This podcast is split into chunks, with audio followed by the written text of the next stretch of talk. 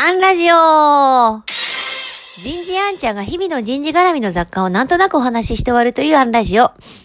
今日は言語聴覚士というお仕事。こんなテーマでお話ししてみようと思います。もう7、8年前だと思うんですが、私喉に声帯結節、ポリープができてしまいまして、声が出ないな、風邪かなと思ったら、まあ、そんなどころの話じゃない。え病院に行ったら、手術してくださいと。えー、もしかしたら、職業を変えていただかないといけないかもしれません。声を出すようなお商売やめてくださいとまで言われたんです。で、手術は、ここではできないから、紹介状書きますねって書いてもらった先がなんと、我が家から徒歩1分ぐらいにある総合病院の、えー、大科の先生。日本にその専門の、えー、科目があるのは2つぐらいしか病院がないのに、ましてやその、日本の K みたいな先生が我が家から徒歩1分のところに勤めていらっしゃるというわけです。もう本当私ついてると思って手術も覚悟していったところ、その権威が、権威の先生がおっしゃるには、えー、確かに手術が必要かもしれないんだけど、手術したところでまた再発する。だってそもそも、こうなるってことは話し方が何か間違っている。うちの言語聴覚士に見てもらってくださいと。そこで私は言語聴覚士という国家資格があることを初めて知るんですね。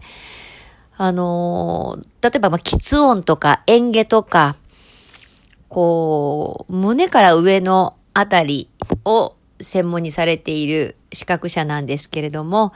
えー、話し方を見ていただいて一発でおかしさを突き止めていただけました。私、こう声を発するときに空気を前に出してなかったみたいなんです。昔、覚えてらっしゃいませんかね？お若い方はわかんないでしょうけど、あの、ひながたあきこさんだったかな？あの、そういう浪曲家が、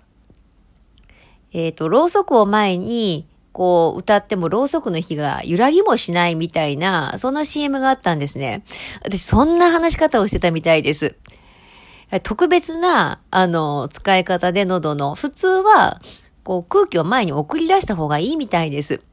で、そこから半年、その国家資格者についての訓練が始まりました。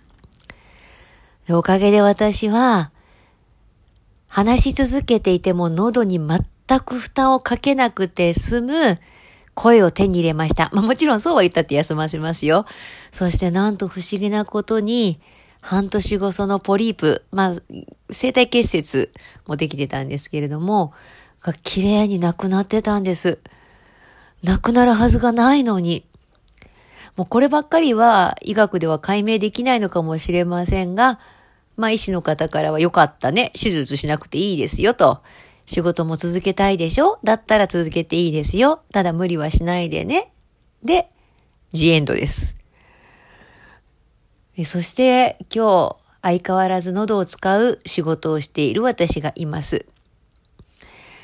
でも、もしかしたら職業変えてもらわなきゃいけないですよという宣告を受けたとき、不思議なほど私は動揺しなかったのを覚えています。声を使わずとも、私の志を達する方法はあるって即座に何か思えたんです。そう考えたら今私が成していることは所詮達成したいことを手にするためのこう実現するための手段であってなんかこうその手段にこだわりはないということをなんかこう即時に悟れた自分がいてなんかそう思うとあんまりこだわりはなくなった気もします。まあ、今日は言語聴覚士という私を救ってくれた職業のお話でした。今日はここまで。次回もお楽しみに。